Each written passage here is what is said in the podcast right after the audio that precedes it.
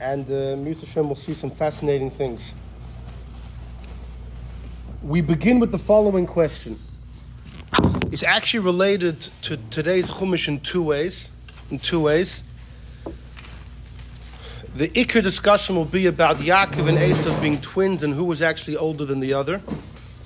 But we begin with something else related to today's Chumash, and that is Esav selling the birth, the Bechaira.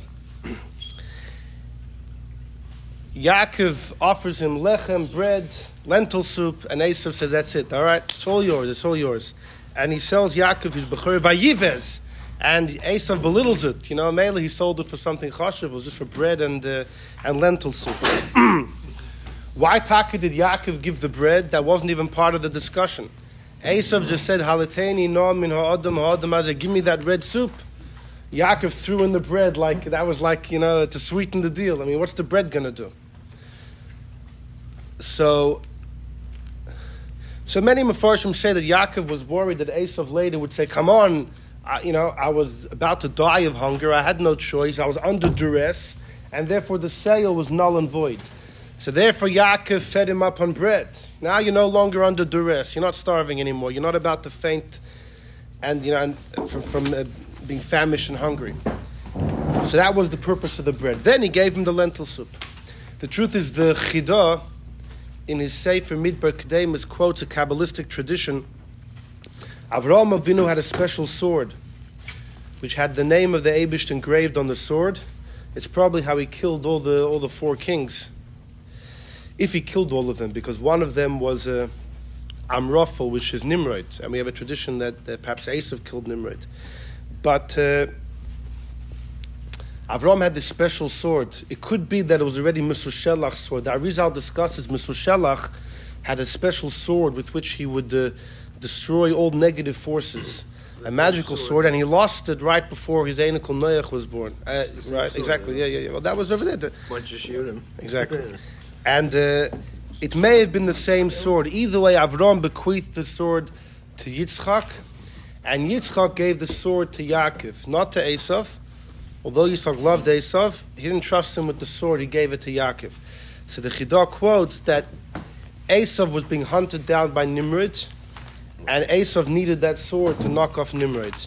And it was really the sword that was given in exchange for the Bechira sword or the jacket? The jacket, no, no, the jacket or something else. The jacket, many hold Yitzchak gave to Esav. The clothes, the, the special begodim. Said maybe Nimrod had the jacket and Esav wanted that. The, the Machlekas Medrashim. If Nimrod had the had the Rashi says that those special clothes, Rashi brings this week's parsha, that Yaakov got them right, right.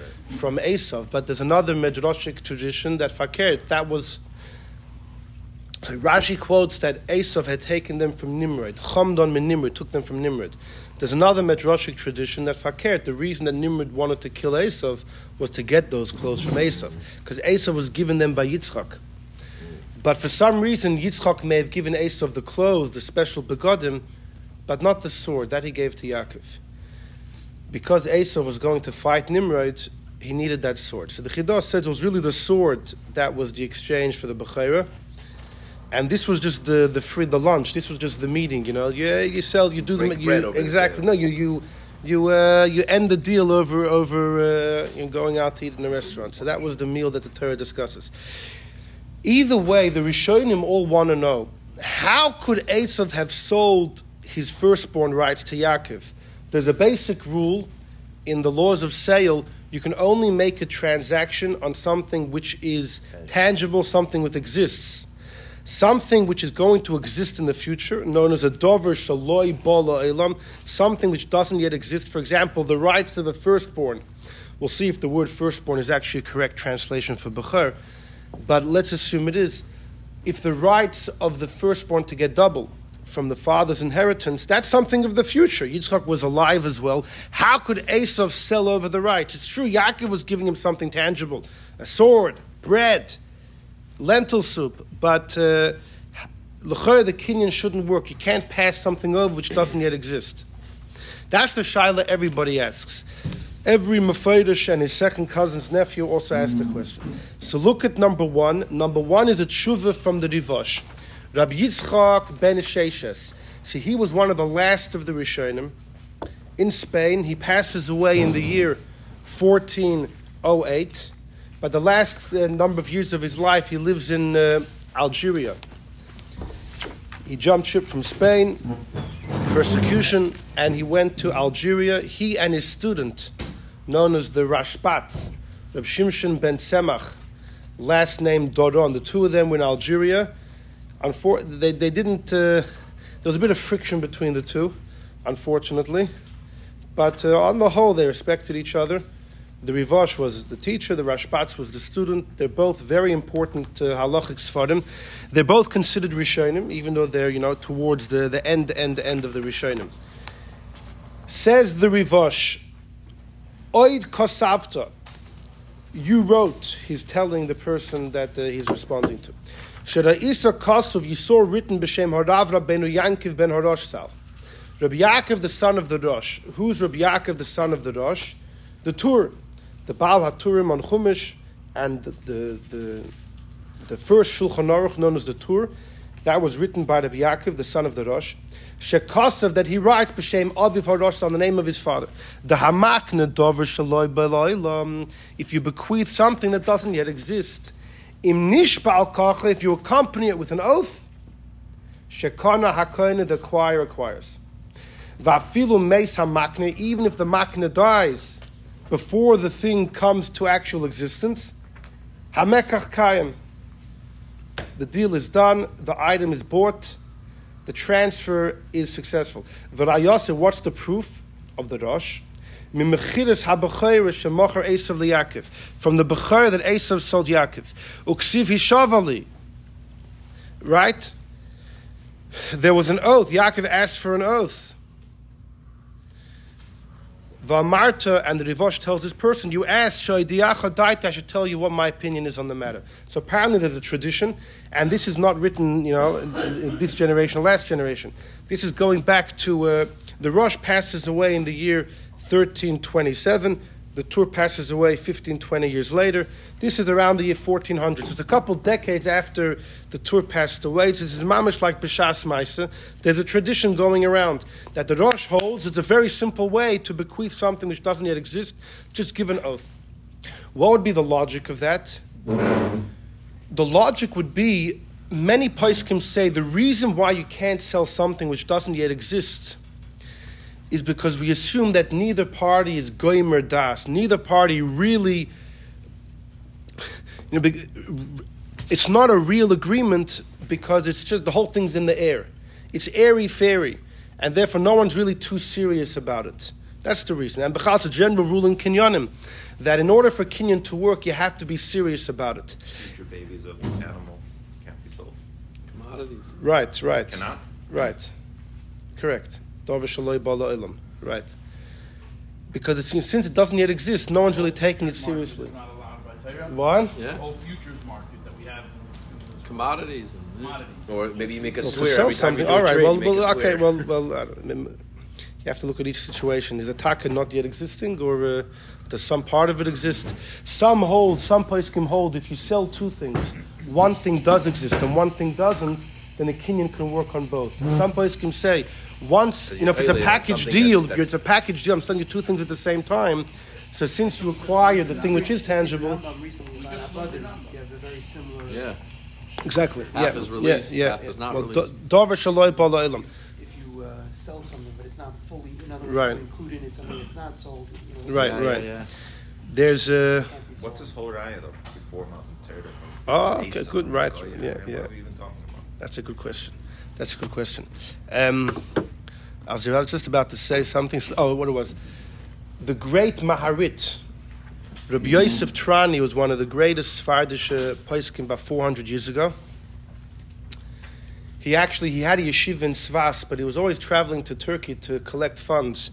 He had such a following in Turkey that he ended up opening a yeshiva in Turkey. The Balabatim that he was traveling to to support his yeshiva, he said, you know what? He left his yeshiva and became a, a rabbi the Balabatim. Interesting uh, historical twist. Actually, there was a whole shiloh where he passed away. It was only about 15 years ago, I think it was 2008, that they found his caver in Sfas. No one knew where he was buried for hundreds of years. They thought it was Turkey. They found the caver of his somewhere in the old cemetery in Sfas because somebody was uh, moved away a couple leaves, dug out a bit of dirt, and they saw the Matseva, the Maharit. He's buried in, in Svas. So he was um, one of the, he was known as an incredibly brilliant scholar, and he wrote very important Sfarim. He writes the whole idea of Bechlal making a kinyan with an act.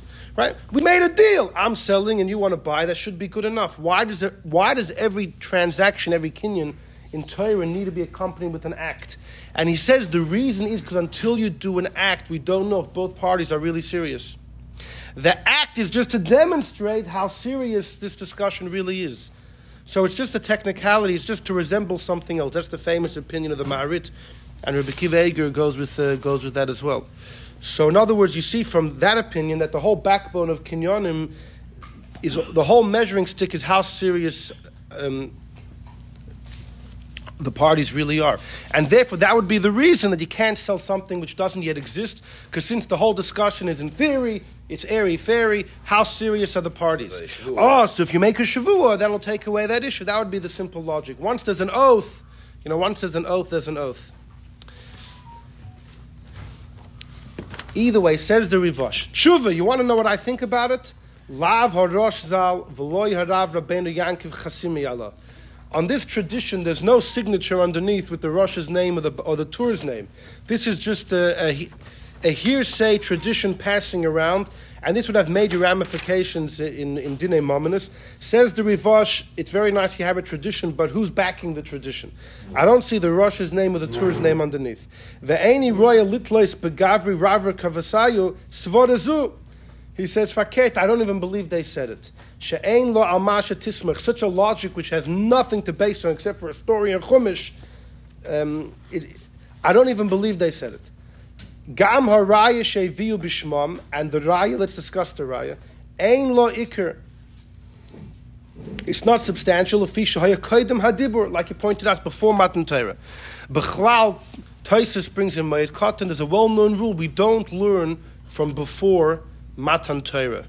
You know, the Avelos seven days that Yosef did for his father, we don't learn from their Avelos seven days. There is one shit of Ga'inim that holds seven days Avelos is biblical because of that pasuk. Yosef made. Or we do Avelos seven days, unfortunately. Some Ga'inim hold it's biblical because of the story of Yosef, but most Rishonim disagree and say you can't, you can't create a halacha based on what's written in the Chumash before Parshas Yisro, before the episode of Matan Torah. That's why we hold seven days are only rabbinic. The shilas, the first day might be deraisa, fine. But says the Rivash, Uman Leimalon, who would tell us, Shaloi Haya Adam Makna Oz, Dover Shaloi Bala'ilam. Maybe before Matan Torah you could bequeath things that don't yet exist. Maybe, maybe the law changed in the year 2448 when God gave us the Torah. I, if he, if before Matan Torah you could sell something which doesn't yet exist. So what was the purpose of the oath? The shvu was just to uh, expand Yaakov's uh, power on the deal. Shaloya Arar Esav B'Dorvis. Esav shouldn't renege on the deal. Ki Kira Yankov Kazod. Yankov knew Esav to be a, a swindler. Yohir, uh, a fast swindler, or an Yohir could be a, a Balgaiva, and a mighty person. In other words, an unscrupulous fellow. Therefore, Yaakov made him swear, but it wasn't. The swearing was not a halachic tool to create this mechanism of bequeathing something which doesn't yet exist. This is the tshuva of the Rivash. So the Rivash says that his opinion is, do you know how Esav sold the Bechayra? It's because before Matan Torah you could sell things which don't yet exist. So we have two opinions so far. We have this tradition of the Tur in the name of the Rosh. By the way, if you open up the Tur's Pirish on Chumash, you have the Baal HaTurim on Chumashim. That's only the excerpts. That's like the Gematrius and the cute stuff. But he has the Tur HaAruch, the long Pirish. In his Pirish, he quotes his father, the Rosh, saying this very thing. So, so there is a tradition. All right, sometime maybe people wrote it in later. You know, just to. It's like But uh, no, it seems it seems like uh, Elamai, the Rivash didn't see that. The Rivash, the Rivash is saying that logically he doesn't buy it. He's not guaranteeing the Rosh never said it. In other words, he's saying until you prove to me the Rosh said it, I don't believe it. If the Rosh Taka said it, then we'll deal with it. But the Tur Rosh does say it. was- What? There's another tour that you once said was like added in, erased, and that you don't find it in That was about Yaakov, By beat, Yaakov Yaakov beating Leah. up Leah. Let's not go there. That was that was that was um, that was the last year we did people, by your so by people your did father. add stuff in, I missed that. or, or erase stuff. But we spoke about spousal abuse both ways. About Chava beating up Adam until he ate from the fruit, and about Yaakov, uh, Yaakov perhaps beating up Leah. That's a scary thing. Anyhow, that needs interpretation. So either way, we have two explanations of how Esav sold the Bechira. The Rosh says it's because he swore, and the Rivosh says it was before Matan Torah. Now, what's the logic of the Rivosh before Matan Torah? Why, why does the Rivosh assume that before Matan Torah monetary law was different? Like, why would that have changed? So there's a beautiful word from Yeshua, Yeshua Lev Kutner. He was one of the great Gaonim in the 1800s, in the times of the. He was old. He was in the Tzemach Tzedek's times, at Marash's times. His name actually always fascinating. He had three names. Listen to this: Yisrael, Eliyahu, Yeshua. Who was he named after? His father named him Yisrael after the Baal Shem Tov. Eliyahu after the Vilna Gaon, and Yeshua after the Pnei Yeshua. Mamish like a Kilayim, Mamish incredible mix. And he was born in the 1820s, so his father, you know, his father would have uh, overlapped with, with uh, in years with some of these people. Not the Pnei Yeshua, but not the Baal Shem Tov, but maybe. Uh, told him to get off the fence. what? exactly. a kid that nurses from numerous mothers. Anyhow, so this Yeshua Mikutna, he was one of the greatest uh, Goinim of his time, and he says the following svara. Before Matan Torah, the world wasn't set. The Gemara says in Shabbos, Rashi brings in Chumash, that until the year 2448, when the Yidden accepted the Torah, the world was shaky. The world hadn't reached its. Uh, the world wasn't calm because its whole creation was dependent on the Yidden accepting the Torah. And until the Yidden accepted the Torah, the world didn't even know what its fate was going to be. It could just disappear in a moment. In other words, it hadn't even deserved its right for existence until. That's why Yom Hashishi, the world was waiting, waiting until the sixth day of Sivan when the Yidden would accept the Torah. So says Yeshua Mikutna, until the year 2448, the whole world was something which was really yet to uh, gain its existence. It was a davar shaloi ba'olam. The whole world was something which didn't yet reach its uh, purpose of existence, its right to exist even, and therefore the whole world was in an atmosphere of something which is only of the future. So therefore, monetarily as well, it could be that transactions would work in a davar shaloi ba'olam. But once Matan Torah happened, and now you know everything is poel mamish, the world is stable and it's set and it exists. Now we deal with actuality, and no longer can you bequeath something which doesn't yet exist. Any- That's the logic sale- he Any gives. sale before Matan Torah is questionable. Fakert. Was actually bought. I'm saying like No, no, he's, well, he's using it to say fakert. So because the whole world was in in an atmosphere of the future of the future, so even sales of the future took effect. It took effect. It doesn't work the way around. No, this way. The fakir, everything worked. Not that nothing worked. Everything worked. Everything worked. I will tell you though that the great Shoyal Umeshiv, Rabbi Yosef Shol Natanzon, now we would call him Nathanson, the great rabbi in Lvov, he has a big shail on this on this rivash. A very simple question. The Rambam famously paskins you can't bequeath something which doesn't yet exist, but if you take a vow, the Rambam says if you take a neder to give stock on something which you haven't yet gained, the vow is binding. A vow, you know, I'm about to do a business deal. If I make X amount, I'll give you know however much to stock. A vow is binding. A vow is binding. The Rambam says, how does he know a vow is different than a, a transaction? Because Yaakov, Yaakov makes a neder in Parshas Vayetze that if I go to love and then I come back in health, etc., and God, you stay with me, the chol asher titinli, whatever you give, aser asenolach, I'll give meiser. And the Abishter held Yaakov to task in Parshas Vayishlach. The Abishter says, "No, Yaakov, when are you coming?" So the Rambam says, "You see, Yaakov was held responsible to fulfill his vow." That's what the Rambam says. Frekt Rabbi Yosef Shal Natanzon, according to the Rivash, that before Matan Torah, you could you could bequeath something which doesn't yet exist. So maybe Yaakov's vow as well. The reason why it was effective was because it was before Matan Torah. How could the Rambam learn from there to now if those dinim were different before the Torah was given? That's a very strong kasha that he has on the Rivash. L'chayre, in no way does this fit with that statement of the Rambam. Okay, but either way, this is uh, this is the beginning of our discussion. This takes us to Vilna. About 250 years ago, there was a story.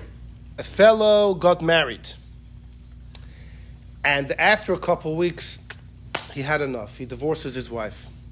Three weeks later, he marries another woman. Unbeknownst to him, his first wife conceived. Now she's divorced. She's carrying a baby. He married almost immediately another woman, and now she conceived. The second wife only carried her baby six months or so, seven months, six months, gives birth early. The first wife carried the baby to nine months. so the baby that was born first was conceived second. The baby that was conceived first was born last. And you can imagine the families had a huge machlokas who's going to get, the, the, who's the bechor to get double portion of the father's inheritance. There must be something to negate, because otherwise it wouldn't be a fight. It's like a Jeff Bezos situation. Also, opinion Ben. So we know when it comes to so when it comes to bechor, there's generally two dinim. Offended by the mother. Right, right. Yeah, whole- uh, both get opinion. Exactly. So let's just let's just talk this through because it's going to be very important. Generally, there's two dinim by bechor. There's a bechor lanachla, a bechor for inheritance, and that's the father's firstborn. In other words, if a father, if a man marries a woman and she's had 20 kids in the past to other husbands, it doesn't matter. If she has a kid now with her husband, even though that boy is not a firstborn to the mother, it's a firstborn for the father. He is, he is the bechor for the father's inheritance. When it comes to the a bechor being holy, right, and having to, to come to to put you on an old dingy plane and schlep you, you know, a couple hours away. You know. There's a, that that's that, that that's peterechem, the one that opens the mother's womb. And there, if a man marries ten wives and each of them their first kid's a boy, the father's going to be doing pidyon ben ten times. Fine. So this question came to the Vilna Gaon. L'chayre, if we translate Bechor as firstborn, then the firstborn kid was actually the, the second one conceived. But who said firstborn is actually the correct translation of Bechor? So the Vilna Gaon said, ah, this is the story in Pashas Kiseitse. Let's read number two. I know it's psukim, but let's just see the Gra is going to have three kashas on the psukim, and therefore is going to revolutionize, revolutionize the pshat. It says, when a, a kisiyano leishtei if a man has two wives, one that he loves, one that he hates, v'yoldu bonim, they have kids. Ho'ahuva v'hasnua. So it sounds like who gave birth first? The one that he loves. That's the order of the Chumash. But then the pasuk flips it. V'haya haben habechur. The firstborn is lasni, the one that he hates. And then v'haya b'yoyim hanchilo yezbonav. When it comes to be manchil to in, to bequeath inheritance to his kids, Esa sheyila, whatever he has in possession at the time of his passing, lo yuchal. He does not have the right to place the son of his loved, beloved wife to be the Bechor instead of the son of the one that he hates, who is really the Bechor. Kiyas Bechor ben Yakir, he must own up to the fact that the firstborn is the one of the Snua, to give him double, Bechol Hashayimot Seloi. Kihu Reishis Oinoi, very important. Because this kid, the son of the Snua, is the beginning of his strength, of his seed. Loi Mishpat HaBechore, he has the right to the firstborn. Says the Vilna Gaon three kashas. Number one, a guy hates his wife. How could you hate your wife? V'hafta l'recha kamecha, gotta love your friend. The Gemara says, the Gemara said this talking about your wife actually, that a person can't get married to a woman without seeing her. Which is the whole kasha with Yitzchak, by the way. Mm-hmm. If Eliezer was a shliach for Yitzchak to marry Rivka, like Tosfos learns, many Rishonim learn, that means when Eliezer gave Rivka the bracelets, Rivka was now married to Yitzchak. He had never seen her. And the Gemara says in Kedushin that Rav holds you cannot marry a woman without seeing her first because, you know, what if, uh, I don't know, she has two noses? What if uh, there's something about her which is unseemly you don't like? And says the Gemara, what's the problem? It applies to your wife too. The Gemara says an expression that a yid oyeva kagufa, you love your wife like yourself, or mechabdin, you honor her more than yourself. You honor her more than yourself. There's a Ritva. The Ritva says, just like if you own an Eved Ivri, a Jewish slave, the Yerushalmi says if you have one pillow, you have to give it, you have to give it to, to the Eved Ivri. So the Ritva says the same thing with your wife. He learned it's a whole sugya about ribis and kiddushin, but he learns that when you acquire your wife, your wife's really acquiring you, because if you only have one thing, you got to give it to her, just like the Eved Ivri. Anyhow, the Gemara says you love her like yourself, you honor her even yosim uh, for more than yourself. Either way, you can't hate your wife. Says the Gra, what's going on? Why is the Torah talking about this fellow that hates his wife? Okay, that's a cute question. The other questions are more serious. The Torah first starts off saying that the Ahuva gave birth, then the Snua, and then it says, no, the firstborn was to the Sneah. That, that's a contradiction. And then he has a third question. The Torah says you can't play with who's the firstborn. Of course you can't. Why would you think that you could arbitrarily choose who the firstborn is? It's a fact. It's a fact of nature. It's a mitzvah. Why would the Torah have to say, don't think that you could choose who's the firstborn? Of course you can't. The firstborn is firstborn. So says the Vilna Gaon, you have to understand what happened over here. This is the story of Vilna. A guy married two women. First, he married one woman, and then he divorced her. Why did he divorce her? Not because he hates her.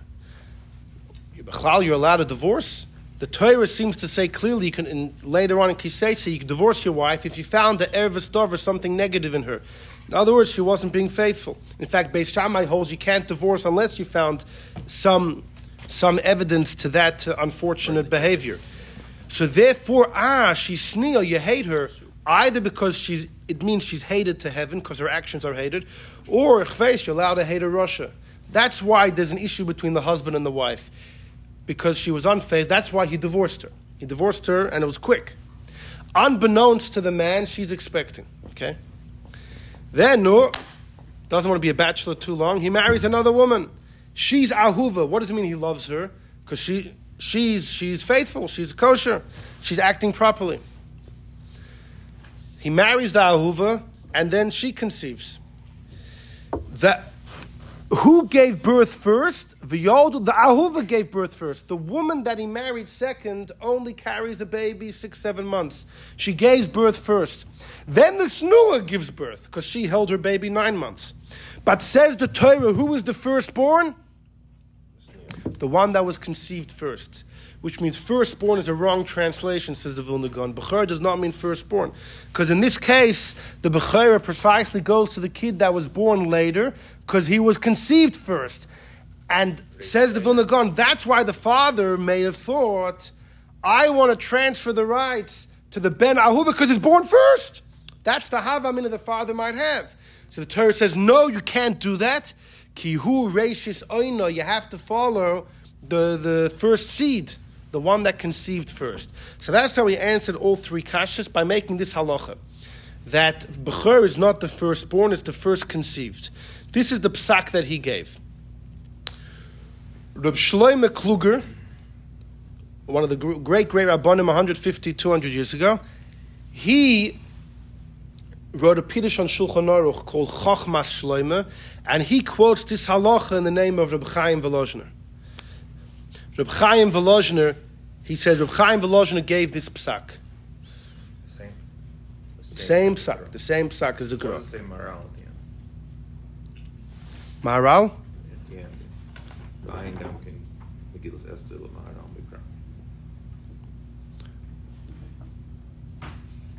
Oh, over there. I'm not holding there yet. Not- that shouldn't. That shouldn't even. That shouldn't even be on the paper. I thought you did that. No, no. I was reading just number two. Number two. No, no. I just read number But- two. but this is the- Three, four, and five are excerpts from a Sefer Pardes. I said, no, I'll get to each one at, at, at the appropriate time. Right, yeah, yeah. So uh, the Chidah quotes it also, though, from the Maharam Chaviv, one of the great, Moshe Chaviv, one of the great Sfardische Gaonim in Eretz Yisrael about 300 years ago, apparently also says this. Yeah, there are many who argue, but it's sourced the Vilna Gaon, Reb Chaim Volozhner. Who's Chaim student? Who's Chaim Volozhner? Chaim Volozhner was the student of the Vilna. The Vilna Gaon had many great students. According to many, he was the chief student of the Vilna Gaon. There's lots of beautiful stories that he had with his uh, his Rebbe. I mean, he was. The Frierdiker Rebbe often writes, but the Frierdiker Rebbe writes that there were numerous groups amongst the Misnagdim. The Frierdiker Rebbe says there were those there were those misnagdim who were fighting Chassidus just because they wanted the fight. And therefore, even if they would he, be proved, they would see proof today or tomorrow about the piety of the Chassidim, it wouldn't really make a difference to them. They wanted, they wanted the fire to keep on burning. But there was another group, says the Frierdiker Rebbe, of misnagdim that were earnestly concerned of the welfare of Yiddishkeit due to what, what Chassidus was, uh, it was growing like wildfire and it was all new. But the Frierdiker Rebbe says that in this group, when they finally came around and saw that Chassidus was not only not damaging, it was beneficial, so they stopped fighting and fakert. They saw it maybe as a positive thing. And the Frierdiker Rebbe lists Reb Chaim Volozhin as part of the second group. In fact, Reb Chaim Volozhiner, he once had a student, one of his greatest students, that told him that uh, he's leaving. He's going to the Chassidim.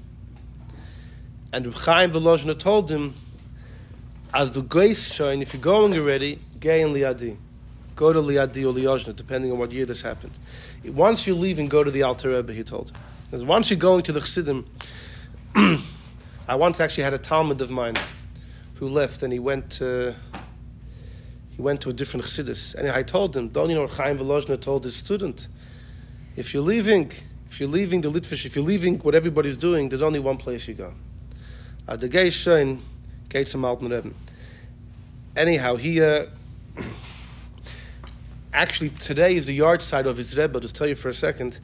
Reb Chaim Volozhiner, so when he was younger, he was in Volozhin. His parents actually, for a number of years, didn't have kids. In Volozhin at that time was living the Shagas Arya. Reb Arya Leib Ginsburg was in Volozhin. And, Where? sorry? Which is where? Uh, Lithuania, Lithuania area, Lithuania area. And there was only one full set of Shas in the entire Volozhin.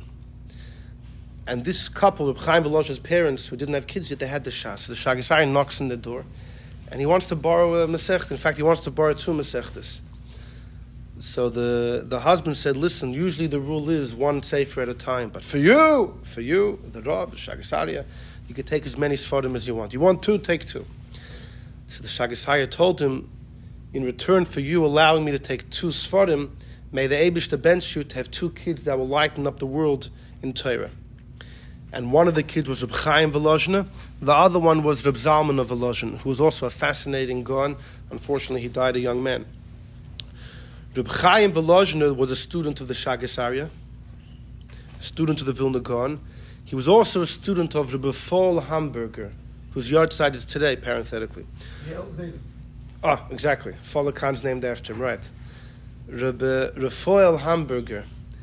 And Rebbe Rafael Hamburger was originally, he himself was a student of the Shagasarya, and then he was the Reb, the teacher of Chaim Volozhner, and he was also a student of the Vilna Gaon.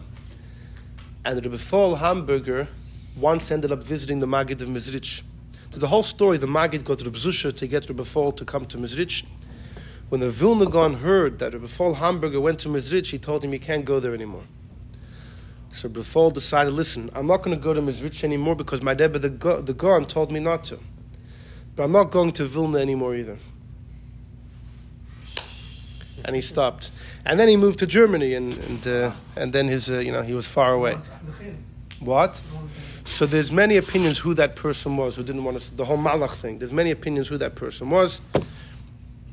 Right, there's the famous story, just okay, once, once uh, Rebensha mentioned. There's a famous story that by one of these Litvische Gaonim, they were shown a piece of paper, a cherem against the Chassidim, and this Goin, whoever it was, we'll see who it was, was asked, could you please sign? And he was told, even the Vilna Gaon, who's an angel of God, signed. So this Litvische Gaon said, you know, by the Akedah, when the Abishter wanted to tell Avram to Shecht Yitzchak, he came himself. The Abisha spoke to Avram. When it came to sparing Yitzchak, a malach came. What does that teach you? That when it comes to saving someone's life, it's enough to hear from a malach. When it comes to shechting someone, you got to hear from God Himself. So the Vilna Gaon might be an angel, but when it comes to shechting people, you got to hear from God Himself. Many Misnagdim say the story was with Chaim Volozhner. He was the person who said this. I highly doubt it. It doesn't really make sense that he would say that about his Rebbe, the Vilna Gaon, even though it's not offensive to the Vilna Gaon, but he held the Gaon in such esteem, I can't imagine he would even say that.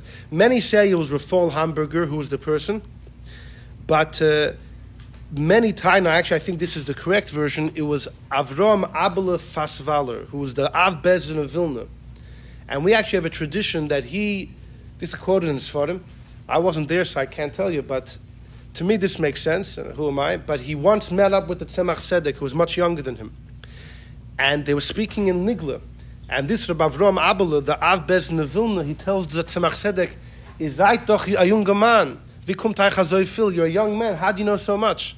Like you're young. The Tzemach Tzedek said, I got a bracha from my Zayda. What we learn once, we never forget. We never forget.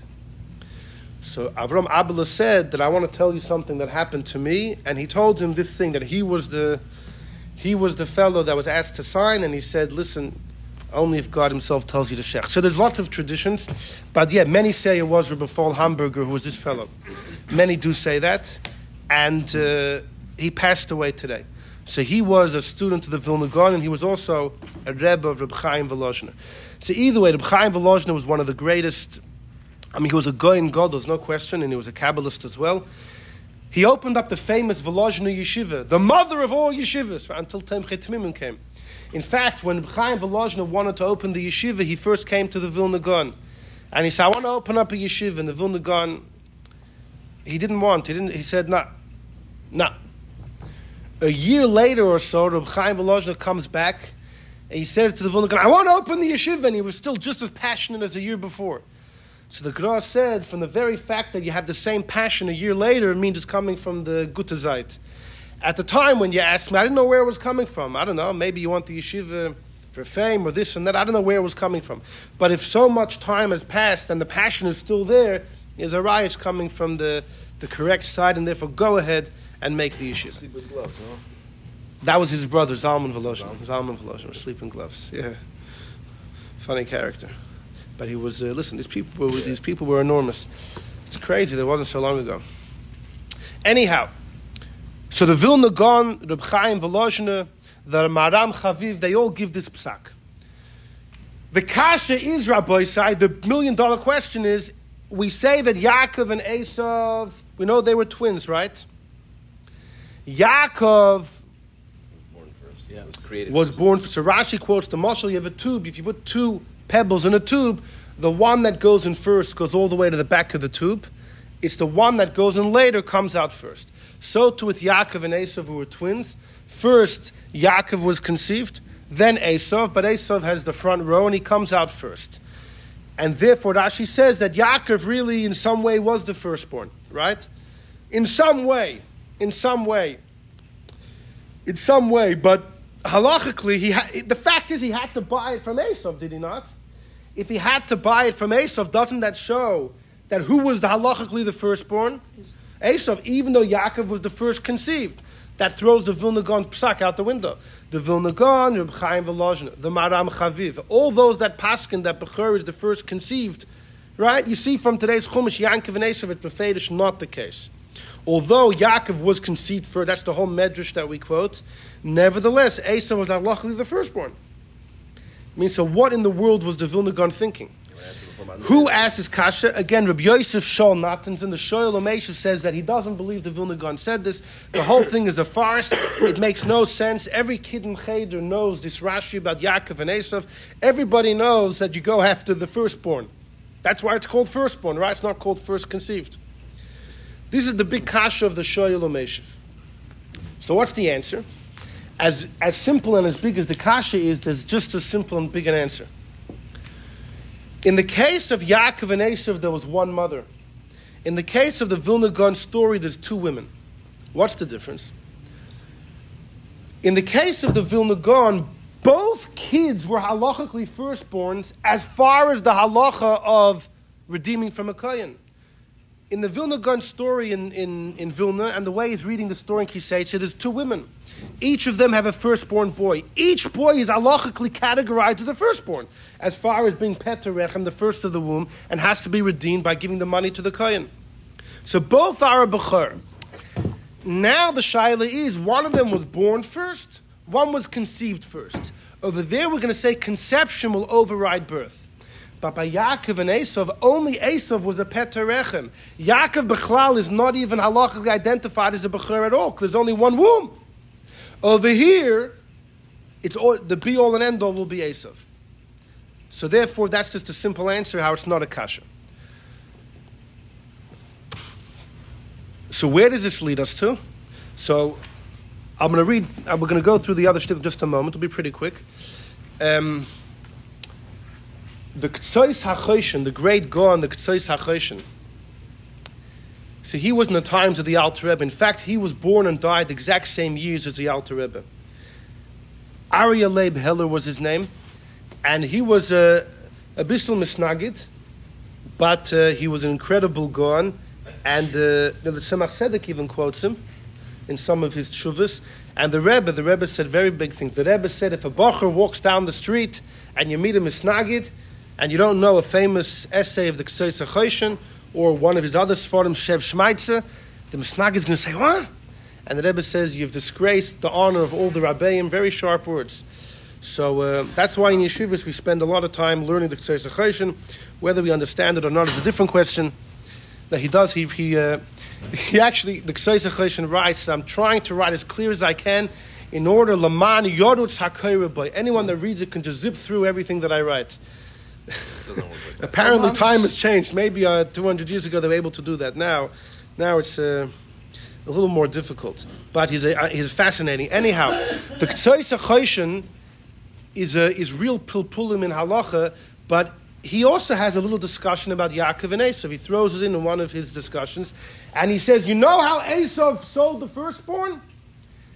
He says there's a rule: if something doesn't yet exist, you can't bequeath it, but you could pull away your rights from it. It's called siluk. You could remove your rights from something which doesn't yet exist, and when the item will come to existence, you have no rights to it. Where do we see that? It's bad. It's from the Ramam. That's already earlier. There's an inyan of siluk you're allowed to do.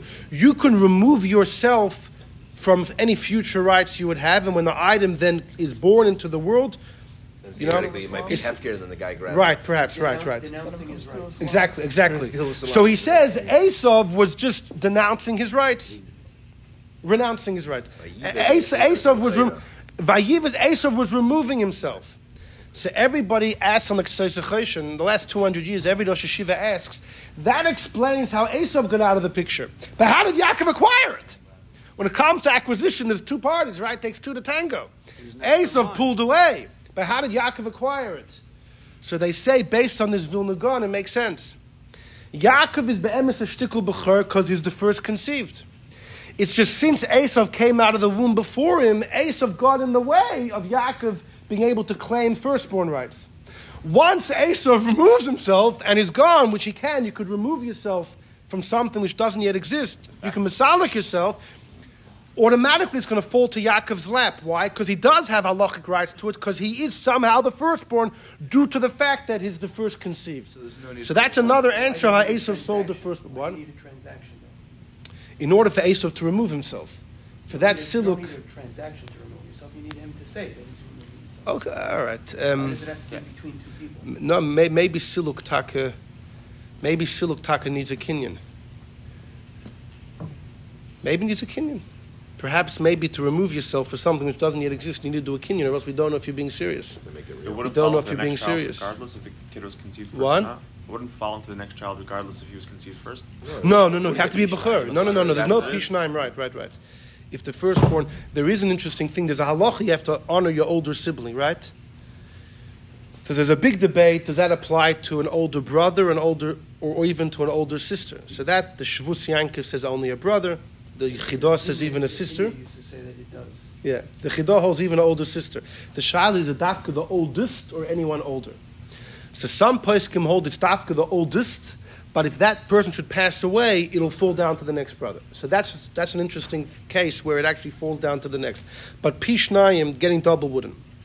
Anyhow, so this is like if you put the Vilna Gaon and the Ketzais together, you get another explanation of how Esav sold the firstborn. Oh, but I just want to say a couple things. Mamish fascinating.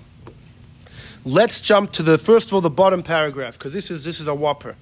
Chak Admur Baal Halev Simcha Zatzal Migur. The great Gerer Rebbe, the Lev Simcha, not too long ago. He was a Rebbe in the, in the 70s and the, in the, the 80s. He was a big Rebbe of Ger. Omar Levar, he said, based on this, B'masha Omar Yankiv Avinu. Yankov, in Parshas Vayechi, Yaakov switches his hands, right? And he tells Yosef, Yodati b'ni, right, Yosef wants to put Yankov's hands, make sure the right one's on Menashe, but, but Yaakov, no, Yaakov, Yankov is holding his hands tight. He says, Yodati b'ni Yodati. He said, I know my child, I know. What did he mean? Dihine machloikus Yankov Esav legabi habachera hoisapi divrei Rashi. The machloikus of an Yankov and Esav. Yaakov really felt he was a bechor because he was first conceived, right? Like the Vilna Gaon said. Yankov felt he really had some rights to the bechor.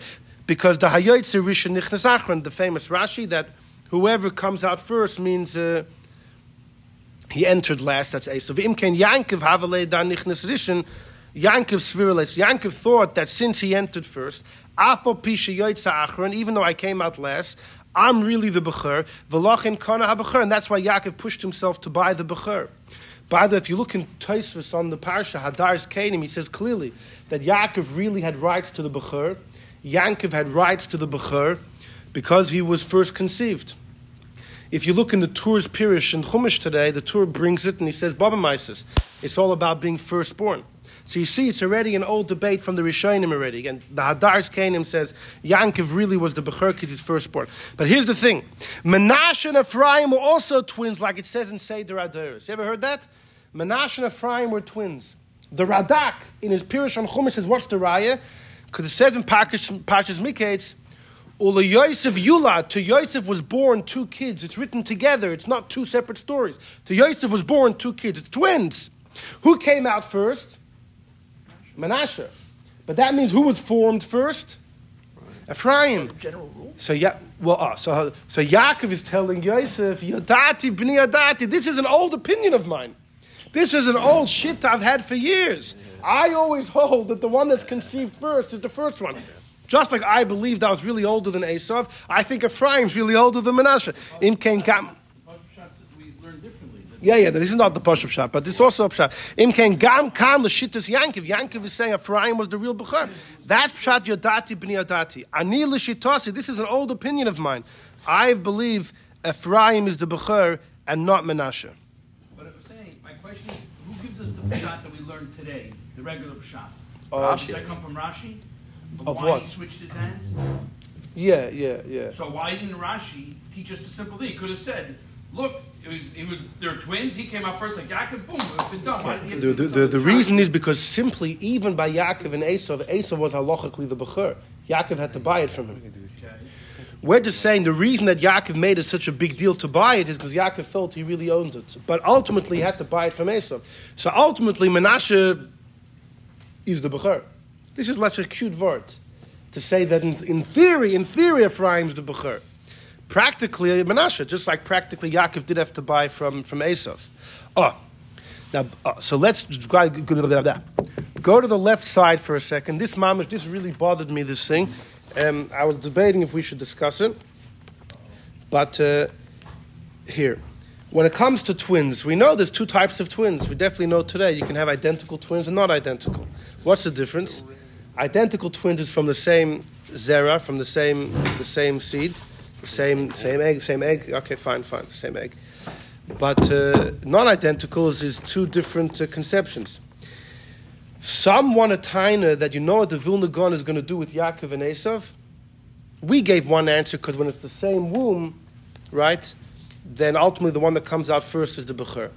Some wanted to say that according to the Vilna Gaon, Yaakov and Esav were really the same egg.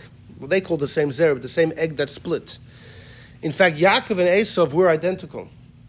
There's a Medrash Tehillim that says that when was Esav killed? It's a big machlekes, but there's an opinion in Medrash Tehillim that says when Yitzchak passed away, Yaakov and Esav went to bury Yitzchak in the Me'aras HaMachpelah. And Yaakov and Esav were there by themselves. Everybody left to give them some peace, and they were crying. And Yehuda says, Oy, oy, oy. Esav said, Yikruvu Yemei Evel Avi. Esav said, let's wait till Yitzchak dies, I'll kill Yaakov. This is his chance. Yehuda runs in, and he sees Esav about to kill his father Yaakov. So Yehuda, Yodcha Ba'eref he kills Esav from the back. So the Medrash says, from the back, coward, you kill someone from the front. So the Medrash says Esav looked just like Yaakov, and therefore Yehuda couldn't kill Esav from the front. He looked just like his father. Couldn't do it. He had to kill him from the back. What about the hairy? The hair, the red. It says, it says, okay, but it says in Medrash. Right, right. That's as far as the hair, but as far as identical, they were identical. Facial- They were facial. identical. I will tell you, even Rochel and Leah, by the way, this is a fascinating thing. Lavan says to Yaakov, How can I marry Rachel to you? In our place, in our place, we don't flip around the older and the younger, right? He was teasing Yaakov. Bim Kameina, we don't flip around the older and the younger. By us, Leah is the older one, you marry Leah. That, this is quoted in Halacha. In Halacha, we paskin that you're supposed to marry off the older, uh, the, the younger, the older, thank you, before the younger. And we quote this pasuk. Rabbeinu Tam quoted. Rabbeinu Tam, in fact, wanted to say, if you marry, if you tell a, a father, "I'm marrying your daughter," and you, and you give him the money, and there's a few daughters, Rabbeinu Tam went so far to say, "L'chayr, we should assume it's the oldest one, because the minig is always to marry the oldest one." So everybody asked, so what was Yaakov thinking? Didn't Yaakov know about this? How did Yaakov think he could over, you know, pass over Leah to marry Rachel? So the Radak says that Rachel and Leah were also twins. They were also twins. They were also twins. Exactly. In fact, You died to- in fact, the Rad, by the way, some hold the Radak says that Rachel and Leah were identical. The fact they were twins is already in Medrash and say they're Oila Medrash Tanchuma, but the Radaks are identical except for the eyes, Eyes, except for the eyes. Otherwise, they were identical. Now, the Rashbam says the eye thing. Leah had soft eyes; she had light color, like blue eyes, green eyes, and Rachel had dark eyes. That was just the difference. But otherwise, it could have been identical. That alone, he despised one and liked the other one. Just the That was the crying part. She was. That's what that's. That's the Gemara and Rashi. Anyhow, so the idea is exactly just like Rachel and Leah were twins. So Yaakov said the same thing that Leah came out first, but Rachel's conceived first. So again, just like you said. So Yaakov said, "No, I, I believe you have to marry the older one. I Taina, Rachel's the older one." Anyhow, but over here, look at this. Biyaris Dvash. That's in the left hand side. Oh. Biyaris, that's Yonasan Eibeshitz. He says like this: Kvar hiskimu hativim the scientists have already come to a conclusion. A woman cannot have twins from one bia, only from two bias. Now, this is a, this is not a fact. But he says he says that twins have to come from two bias, and his proof is from today's chumash. V'chein kosef Rashi gabe Yaakov Esav says Yonis and Ibis by Yaakov and Esav. Mashal l'shfeifer, it's a mashal to the tube. The one that goes in comes out last. Val Korchach says of Yonis and Svir le Mishnei bias nisabra. The whole medrash that Rashi is quoting has to be that it's from two different bias, because if it's from one tippa, then it doesn't make sense. One went in first and the other one later.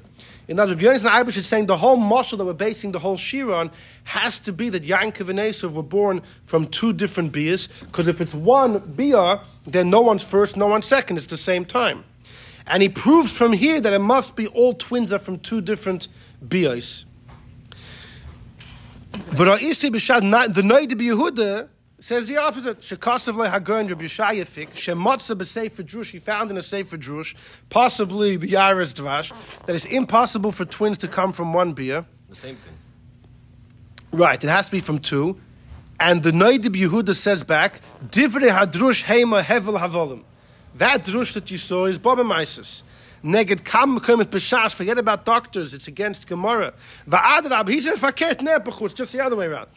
Ef shalol isaber tubi can't be from two beats one after the other. That they should both survive because one of them would be a sandal. This that lecher Snipes quotes from the scientist Sheker Hayid is false. He's right, though, because once a, once a woman gets pregnant, you can't become pregnant again. You're going to ruin the, the other A child. sandal is a kid that gets stepped upon. In other words, they would uh, kill each other. It would absorb the other Yeah, baby. yeah, exactly inside the sack. They wouldn't both come out alive. So Siamese twins. no, no, no, no, no. It wouldn't. Right. It wouldn't wouldn't develop. It would. Uh, but upon him, this is like a fascinating. This is like one of the strangest machlekes you ever see. L'chayra, we know when it comes to identical twins, you know they're talking from the same time. If they're not identical, then you could apply the mushal of, of Rashi. So in other words, if Yankov and Esav were identical, then the Chayra, they were from the same bia, the same tipo, the same egg. And then Taka, no, that's Both another answer for the Vilna Gaon. Both could be Befar. The Vilna Gaon would say, in my story in Vilna, one was born first, one was conceived first. But if Yankov and Esav were identical, like the Medrash Tehillim says, then they're conceived the same time. So Taka Esav's the Bechor. But uh, if they weren't identical, right, which is the skin and the hair would tell you, then it's two different bias. And then the Vilna Gaon would have a kasha. Why isn't Yaakov the real firstborn? And then we'll have to give the answer we said before that when there's only one womb, ultimately the one that comes out first. So that is like very, very strange. This, um, this is from the Sefer Pardes Yosef. But he's just quoting, uh, anyhow, but on number, th- it was finished with this. On the right hand side, there's a piece over here that. Uh, The Ayin Sham, this is also from the Pardes Yosef, it was just easiest to quote from here instead of uh, making different copies from the Svarim. But Ayin Sham Shekosav Ta'am Lahagra. See there that he quotes a reason for the Vilna Gaon. Now, there, I'm not sure what there is. It's not clear what the there that he's quoting from is, but a simple logic why Taka firstborn rights should go to conception and not to birth. But you know, this all have this this mamish has to do with the whole discussion of abortion as well. It has to do with when is a kid really considered to be alive. The Vilna Gaon's psak only makes sense if a kid in utero is considered a being, right? If everything happens by birth, then obviously the kid that's born birth is the real Bechor. The Vilna Gaon's pshat only works if a kid is, com- is considered to be mamish and existent, a being in utero. Right. Uh, uh, so when it comes to abortion, though, you're talking not chayiv mis if you kill the kid. Right. A goy is. By a yid, there are generally four opinions of why abortion's a problem. Um, some very extreme, some quite lenient. The most lenient is the Maharit, the great Maharit we quoted before. He says abortion's only a problem because it's chabola, you're hurting yourself. Just like you can't cut off your finger, you can't kill the baby. The reason that that's very lenient is because you are allowed to cut off your finger if there's a strong need. Right? For in other words, if the issue is only that she's choivel in herself, there's there's lots of grounds to be lenient if it's ne- if it's necessary. A little bit higher than that, perhaps, perhaps, is the Chavos Yoyer, the great Chavos Yoyer. The Chavos Yoyer, big Rav in Germany in the 1600s, he tainas it's Zera Levatola. It's the ultimate Zera Levatola. What's the issue with wasted seed? It's potential life. A fetus in the, in the womb, that's the ultimate of potential life. What it is is Zera Levatola, which I'll tell you parenthetically, very hard to say that word. Rabbeinu Tam has a famous Rabbeinu Tam Paskins. It's only an issue for Zera Levatola if you have a mitzvah of Pruruvu. Only those that have a mitzvah of Pruruvu have a prohibition of Zera Levatola.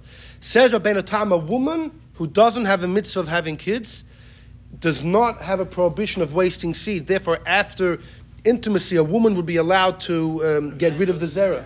What? A man doesn't either have a mitzvah per- uh, if he already had kids.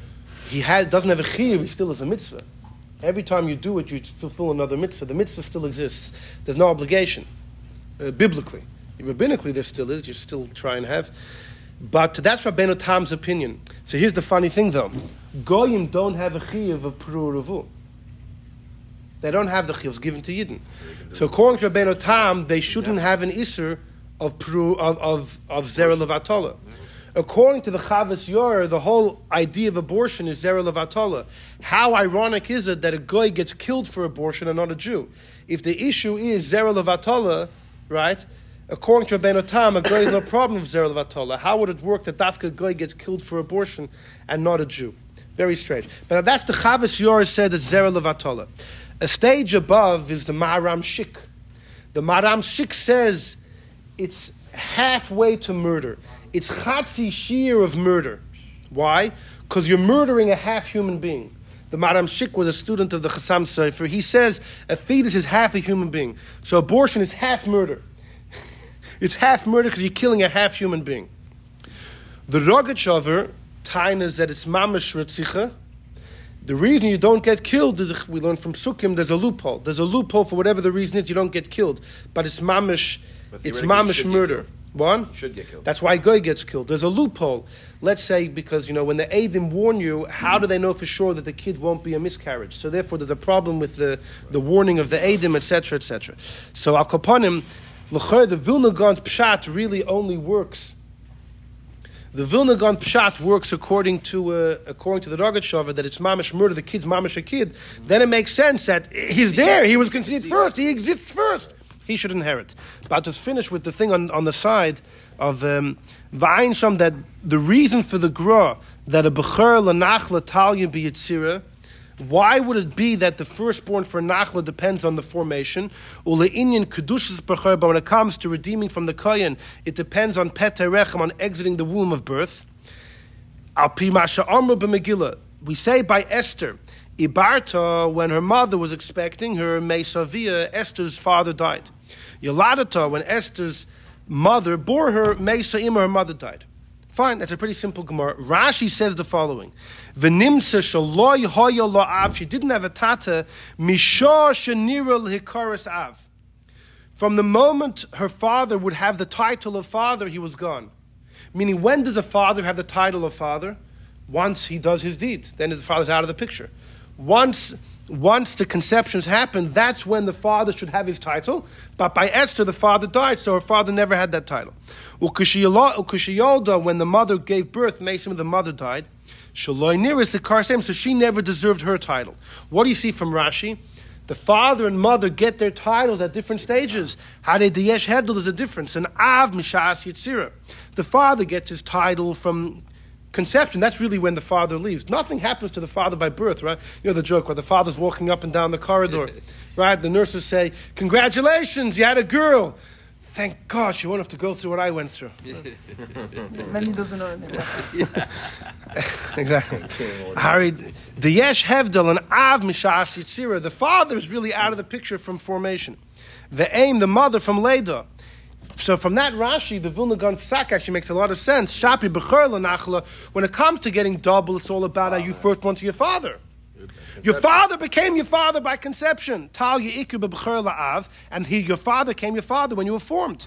But Kedushas Bechera, who's the firstborn as far as being redeemed by a kohen, that de- Tal Bechor La'aim, that depends by the mother. And when does your mother become your mother? For the time of birth and therefore it depends on uh, on Peterechem of the mother. Sakoponim, that's a very interesting logic for the psak of the Vilna Gaon.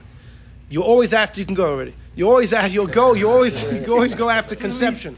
I today's Chumash Esav was the Bechur, so either they were identical twins and Yaakov was not the first to conception, but that kind of slugs up the whole Medrash Rashi quotes of Yaakov going in first. If you say that Taka Yaakov went in first, you have to say that when there's one mother, when there's one mother, That's it. You're staying. You're staying here. uh, the- right.